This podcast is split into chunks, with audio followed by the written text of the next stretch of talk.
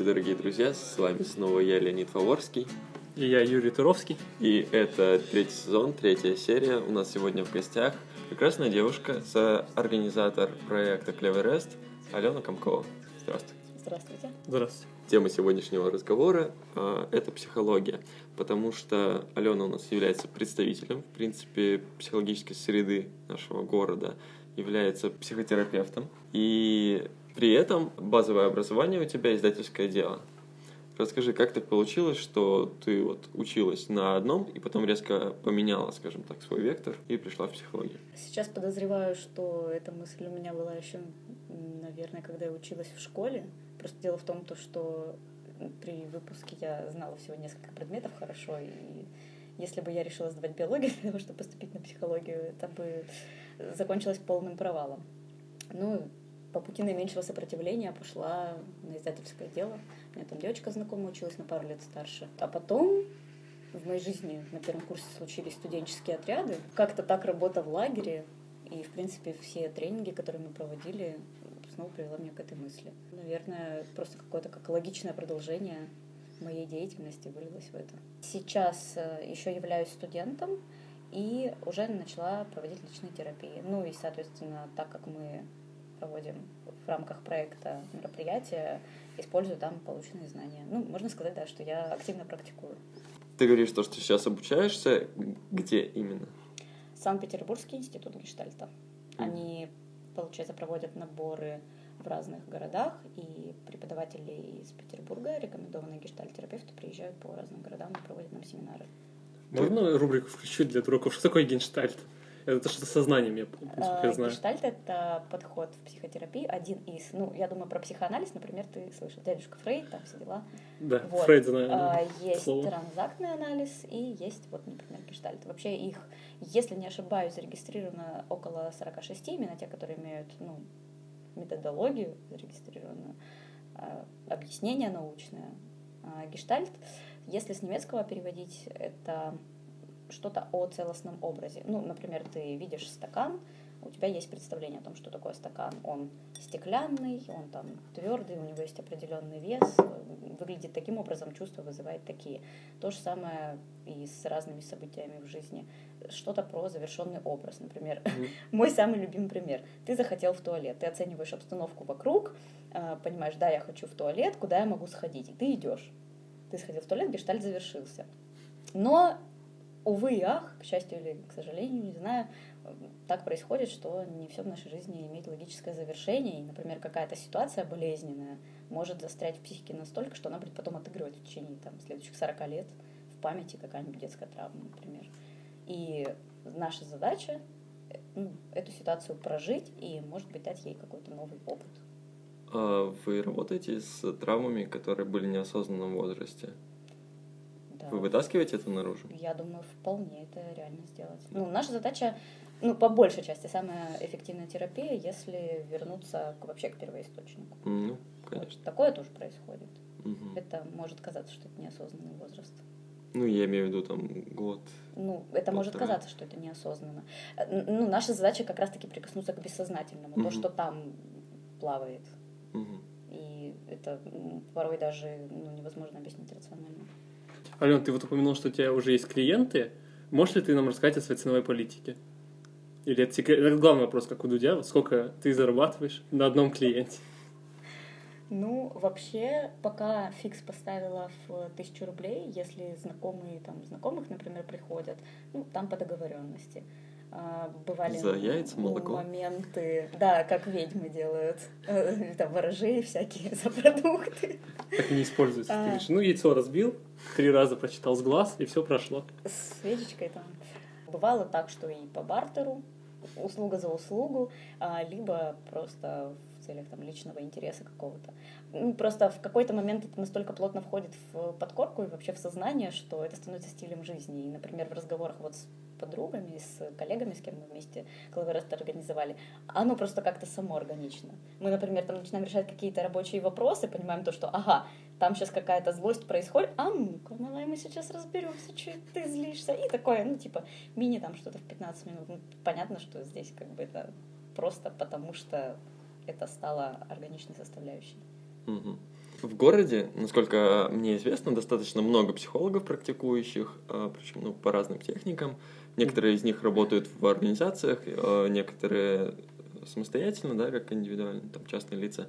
И некоторые из них уходят, скажем так, в Мандрагору, то есть э, это там ведьмачество, колдуны. Попадались ли тебе такие люди в жизни, которые ушли в эту стезю? Мы называем это в своем кругу шизотерика. Шизотерика? да. Ну, потому что, правда, очень много там карты Таро, сейчас тебе там расскажут, что угу. тебя ждет через три года, нумерология, про тета-хиллинг я тоже много слышу, подозреваю, что это тоже что-то около этого. А, лично сталкивалась эм, с расстановками. Они используют такую же технику, как у нас есть в гештальте, инструмент психодрамы, там, где ну, я... одного человека, например, берут, ты там будешь сейчас там, матерью, допустим, вот второй человек будет отцом, и если у нас сам клиент задает ну, типа слова, которые эти персонажи будут говорить, то там они подключаются к какому-то эгрегору. И у нас, у нас в городе это считается почему-то тоже каким-то, ну, типа, психологическим подходом вполне легальным. Лично я не знакома с людьми, которые из психологии осознанно ушли во что-то такое, но слышала. Одна моя клиентка рассказывала о том, что она пошла к психологу за помощью, в итоге она заплатила ей, ну, видимо, внушительную сумму денег, что ей это так отпечаталось. И она ей сказала, все твои проблемы из-за того, что ты носишь брюки. А должна носить штаны. Ну, она, короче, там ударенная вот в эти... Ой, ой, а должна носить юбки, боже. Короче, она, видимо, ударенная в эти все там женские энергии, такое. У меня такое ощущение, как будто я уже слышал эту историю. Ты был этими брюками? Я, я, я был брюками, да. Теперь здесь веду подкаст. Да. А, ну хорошо, да, мы отойдем от этих около научных, скажем так, подходов. Ты решила заниматься психологией, понятна твоя мотивация, да, но на тот момент, когда ты начинала и все это завязывалось, как ты видела ситуацию в городе в плане отношения людей к психотерапевтам? Насколько это была тема актуальная? Ну, в нашей ментальности сейчас это только, наверное, начинает становиться. Если еще пару лет назад, когда говорил кто-то, я там обращаюсь к психологу сразу, ну типа что-то случилось, ты умираешь, сейчас уже как-то спокойнее, потому что все больше людей таких становится. Тогда я, наверное, даже об этом не задумывалась, что ли. Но в моем кругу было мало людей, кто обращался, наверное, к психологам, говорил. Или говорил да. об этом, не скрывал. Да, или говорил об этом. Но в моем кругу были люди, которые уже давно или учились, или практиковали. Наверное, это еще сыграло роль. Ну, мне кажется, еще играет роль то, что ты сама влилась в эту атмосферу, а когда ты присоединяешься к чему-то подобному, наоборот, об, ну, начинаешь обрастать, скажем так, э, людьми, похожими на тебя. Ален, смотри, ты упомянула такой проект, как Клаверест. Я вот о нем очень мало знаю. Меня просто в Инстаграме один раз пригласили на пляж. Я mm-hmm. отказался, и все. Я... Ну, я был на смене, мне такие, что пляж, что это? Даже читать не стал, и я отказался. Вот можешь подробнее рассказать, что такое Клаверест, куда это, что, и как расшифровывается? Clever rest, умный отдых. А если совместить это слово, оно получается как умнейший, но, по-моему, в английской грамматике это неверное слово, если я не ошибаюсь. Угу. Да, там как-то по-другому. Мы тут лингвисты, мы говорим на восьми языках, Нет, но не ну, на английском. На том языке, на котором я говорю, клеверес переводится как э, ресторан клевер. Неплохо. Ну вот, да, как умный отдых получается, mm типа альтернативный отдых. А родилась идея проекта, наверное, она витала в воздухе давно, но окончательно оформили его и предъявили мы уже, по-моему, в начале сентября. И в середине сентября у нас было первое мероприятие именно под этим брендом. А пляж... Прошлого года. 19, 19. да. А пляж появился раньше. Ну, то есть оно как... Сначала была одна идея, а потом она трансформировалась уже вот то, что мы делаем сейчас в течение года на постоянной основе. А если в чем суть вот самого Кавереса? То есть я там пришел куда-то, и что будет происходить? Мы проводим психологический ивент, разный формат, э, воркшопы, квартирники, более длительные по объему, ну, либо выезды, тренинговый формат. А, наша задача сделать психологию доступной для людей. Мы даем очень простые инструменты. Ну, например, это какая-то теория, которую, в принципе, может быть, многие с ней сталкивались, и из нее делаем набор каких-то простых упражнений, которые каждый человек может применить сам в своей жизни, улучшить свою жизнь, можно так сказать. Ну, наш рабочий инструмент — это вопросы, которые далеко не каждый, к сожалению, может сам себе задать в нужное время. То есть встречаем человека с самим собой. Мгм. А что, в принципе, ну, мотивирует, скажем так, помогать людям? Интересный вопрос, потому что сложно на него ответить. Даже вот э, в моей психотерапевтической практике на сессиях периодически с этим сталкиваюсь. Ну, вообще, когда мы организовали проект, мы просто поняли, что у нас есть уже избыток знаний, и мы хотели бы им делиться, э, ну, этим объемом знаний, а, приобщать к этому людей. Но это уже просто стало стилем жизни, и типа еще и клево, когда стиль жизни твой еще и деньги тебе приносит. Абсолютно. Вот, это прям идеальный был, То был есть, бы формат. по факту, вы занимаетесь любимым делом, и Ну, оно приносит вам доход. Да, сейчас да. Ну, понятно, что э, для того, чтобы любимое дело встало на ноги, сейчас приходится прилагать И да, усилия, да, но когда это встанет на рельсы, я думаю, что это будет уже попроще, меньше, ну, менее энергозатратно. А лично про себя, что руководит? Наверное, просто интерес к людям. Ну, у меня давным-давно уже появился ответ, ну, в анкетах там, типа, хобби, я всегда отвечаю люди. Ну, типа, мне просто интересны люди, что у них в голове, как там у всех все устроено. Спасибо. А, Для психолога очень важно а, для начала, чтобы помогать другому, разобраться в себе. Ну и периодически все равно ходить к другому психологу, да. Удалось ли тебе разобраться в себе? Можешь дать вот прям точный ответ, что да? Или все-таки? Жизнь динамична. И если я разобралась с какой-то текущей проблемой, скорее всего, завтра появится новая. Ну, с- наверное, особенность психики как раз и есть в том, что должна быть какая-то всегда незавершенность. Что человек всегда должен немножко страдать. Ну да, чтобы Э, развиваться. Либо он должен проголодаться, либо он должен захотеть в туалет, либо у него должна актуализироваться какая-то тема, либо он что-то вспомнит, ну, вот так. Но про то, что ты сказал, что мы должны разобраться в себе, ну, в моей, например, практике учебной, у нас есть прям определенный полчасов, которые мы должны отработать в личной терапии, для того, Мгм. чтобы ну, иметь вообще представление, как это функци- функционирует. Короче. Э, Кстати, о функционировании. Кому ты обращаешься э, за личной терапией? Есть терапевт, рекомендованный моим университетом. А, то есть это Из человек со стороны, да? Да. И вот как раз насчет этого вопрос.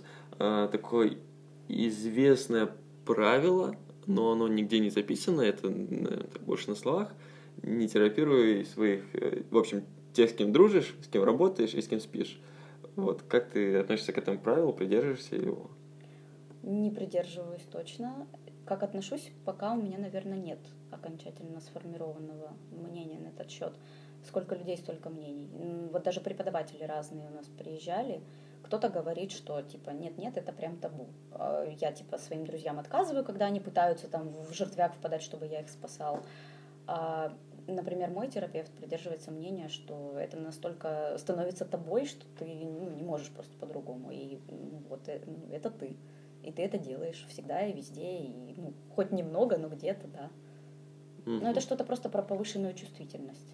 Правильно задать вопрос, ну, это же можно тоже в некоторой степени трактовать как терапию.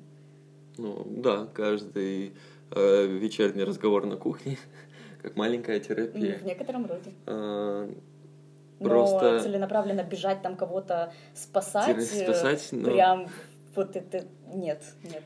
Просто, ну, может получиться так, что и я не говорю сейчас конкретно о тебе, а, наверное, о людях, которые подвластны своим низменным желаниям, что проявить манипуляцию во время именно такой вот помощи, скажем так, во время этого разговора и вопросами а, склонить человеку к определенным действиям. Это сейчас о чем конкретно? Например.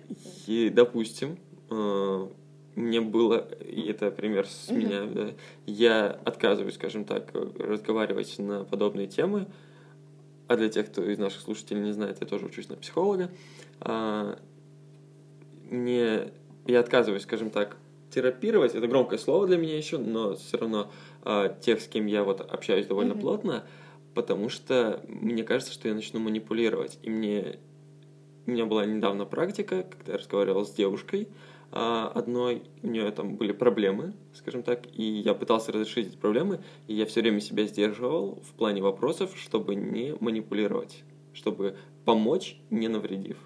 А манипулировать это... Тебе дать совет, Что который будет хорош для него. Да, А, в свою совет. Ну, не совет, а... Не совет задать такой вопрос, который я приведет поняла. к решению, которое будет А не выгодно проблемы с тобой. Нет, проблем не со мной. Я поняла, это, это что-то про проекцию. Она рассказывает о своей проблеме, ты думаешь, что, что это так, и даешь ей совет, исходя из своего домысла. То есть это может быть исключительно твоя фантазия. В моей практике а, нужно быть настолько тонко настроенным, чтобы вообще своих проекций вот таких не давать. То есть можно спросить, Мгм. это сейчас то, о чем я думаю? Если получаешь подтверждение, в таком случае да. То есть в моей практике советования нет вообще. Ты работаешь только в данный момент с тем состоянием актуальным, которое у человека в данную секунду. Забываешь все то, что ты о нем там знаешь, что у него там какие-то жизненные события. Ну, если только этот человек не у тебя в пролонге, например, там уже четвертую терапию, тогда ты можешь пользоваться теми данными. А так вот. То есть э, мы состояние. берем как вот э, чистый лист, как будто мы не знаем Да, человека. ну ты да? задаешь, например, ну, вопрос, там, о чем сейчас твои слезы? Человек говорит, там, ну, вспомнила ситуацию, там, какую-то, мне пять лет, и там мама меня ремнем лупит. И- Чем просто психолог отличается от психотерапевта? Ну, как, как я для себя это разграничиваю? Мы работаем с актуальным состоянием вот реально в данную секунду, и мы не используем вот эту вот теоретическую подоплеку, которая есть у психологов. Это у вас там статистические данные, какие-то исследования, рекомендательный характер. Это вообще не про нас. Мгм. То есть это другое. То есть совершенно иной подход. Теоретические знания это, это как бы это классно, они должны быть, но в, именно в процессе работы э, у нас разный подход, да. То есть психологическое консультирование это иная атмосфера. У меня есть сведения секретные. Мы, когда к нам приглашаем кого-то в гости, мы за ним следим. Пять лет, и все о нем знаем. Поэтому мы знаем, что ты читаешь какие-то книжки о психологии. То можешь что-нибудь посоветовать или рассказать о каких-нибудь? Ну, сейчас у меня это только исключительно академическая литература по гештальт-подходу. Я мало читаю в последнее время, грешна. А так, Может, есть литература простая для понимания? не скажу, что это прям про психологию. Просто Мгм. запал очень в душу Курпатов в последнее время. Как-то вот несколько книг подряд его прочла. А так, что-то в голову приходит только всякая вот эта популярная фигня типа Лобковского. Курпатов это... Я сейчас не обесцениваю, но у него, правда, ну, его стиль изложения так, как будто вот ты пришел к соседке пообщаться, и она тебе дает советы, короче. С алкашами не связывайся, потому что у него были проблемы в семье, и тебя он будет бить. Ну, как-то так это звучит. Ну, то есть это как-то, ну, для меня это довольно далеко. Курпатов, если я помню, это который на Первом канале был. Когда-то давно в той бытности. Я недавно читал статью, ну даже не статью, а он сейчас работает в Сбербанке. Это вот может шок. А, он их этот... Он там анализирует данные какие-то по людям и, и дает им советы. И он сделал анализ людей сейчас. То, что... И, ну, я не помню там всю суть, я смотрел вкратце, Мгм. по-моему, ну, или на заднике. Он там, короче, проанализировал и выяснил, что сейчас современные люди очень... Там есть какие-то три фазы у мозга, и третья фаза, когда ты просто сидишь и ни о чем не думаешь. И то, что у людей эта сейчас фаза пропадает, из-за этого как бы люди тупеют. Всё. Ну да, он ушел сейчас по большей части, о, как хотел сказать, психиатрию, блин, брать не буду. Короче, он занимается физиологической составляющей того, что потом ну, влияет на нашу психику. То есть нейронные связи, вот Да. это вот все. А Скажи, пожалуйста, тебе когда-нибудь были интересны ну, пом- другие направления помимо психотерапии? Ну, к примеру, вот а, не- нейропсихология, какие-то глубокие темы. Я понимаю, что это больше связано с медициной и, ну, может быть, что-то другое. Так или иначе, оно косвенно все равно от- откуда-то приходит, да. Ну, то есть нам многие преподаватели там где-то в контексте ну, что-то дают. Мгм. рассказывают. Физиологически как это обусловлено.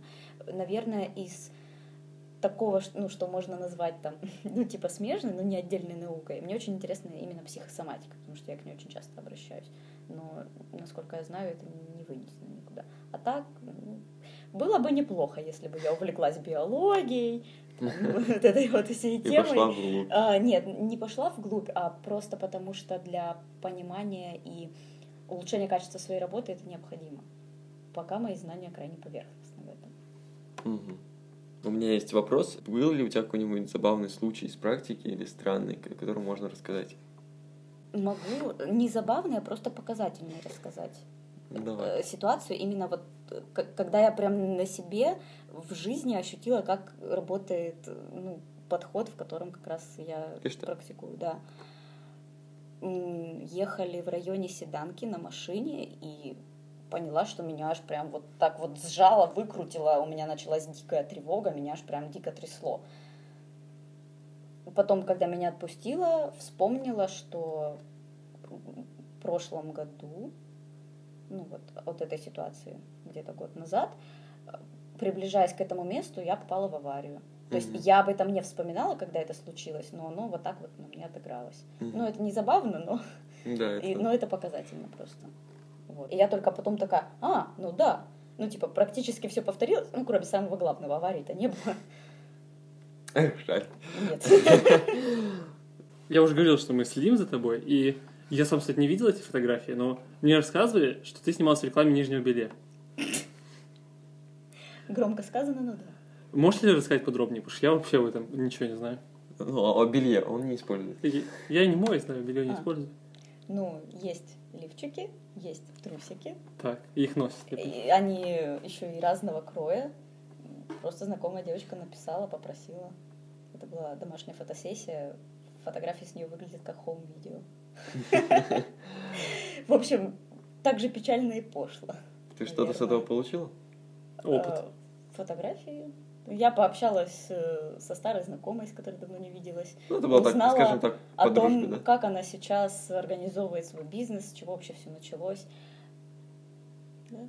Мне просто интересен человеческий опыт, наверное, поэтому я соглашаюсь на такие штуки. Ну, это была единоразовая, да, такая акция, Да. получается. Тем временем наш подкаст подходит к концу, и есть вопрос, закрывающий тему психология. Алена, чем это все закончится? Ведением блога, открытием онлайн-школы или откатом к офисной тюрьме? Ну, так как сейчас за три месяца своей безработной жизни мы еще не поставили проект на рельсы, чтобы он приносил постоянный доход, я думаю, офисная тюрьма частично появится. Ну, и- или что-нибудь подобного плана. А дальше, ну, есть размышления по поводу и марафонов, и возможных там онлайн-школ, там, вебинаров, всего такого. Ну, я думаю, что начало положено, мы пойдем дальше. Во всяком случае, так хотелось бы. Ну, мы с Юрием можем только пожелать вам удачи, вот, чтобы ваш проект расцветал, и мы очень надеемся, что однажды Появится вебинар э, студии Мухтар, где будем учить делать подкасты, да? И на это мы тоже надеемся. А, Такие, ну вы открывайте хорошие подкасты, вот не наш, а любой другой, и учитесь. Все, с вас 5000 рублей. Нет, сначала. С вас 5000 рублей мы вас научим. Ну это да, это Да. дисковод совывают, Это как закрывают. семинары, как заработать миллион. Сколько вас здесь человек? Тысяча. Сколько вы заплатили? Посчитать. Расходимся. Да. А на этом мы с вами прощаемся. У нас в гостях была Алена Комкова. Спасибо, если дослушали это до конца. Спасибо, ребята, было интересно. Спасибо. Взаимно. А на этом был я, Юрий Туровский. И я, Леонид Фаворский. До новых встреч. Мы мальчики-ковбои красавчики флеймбол.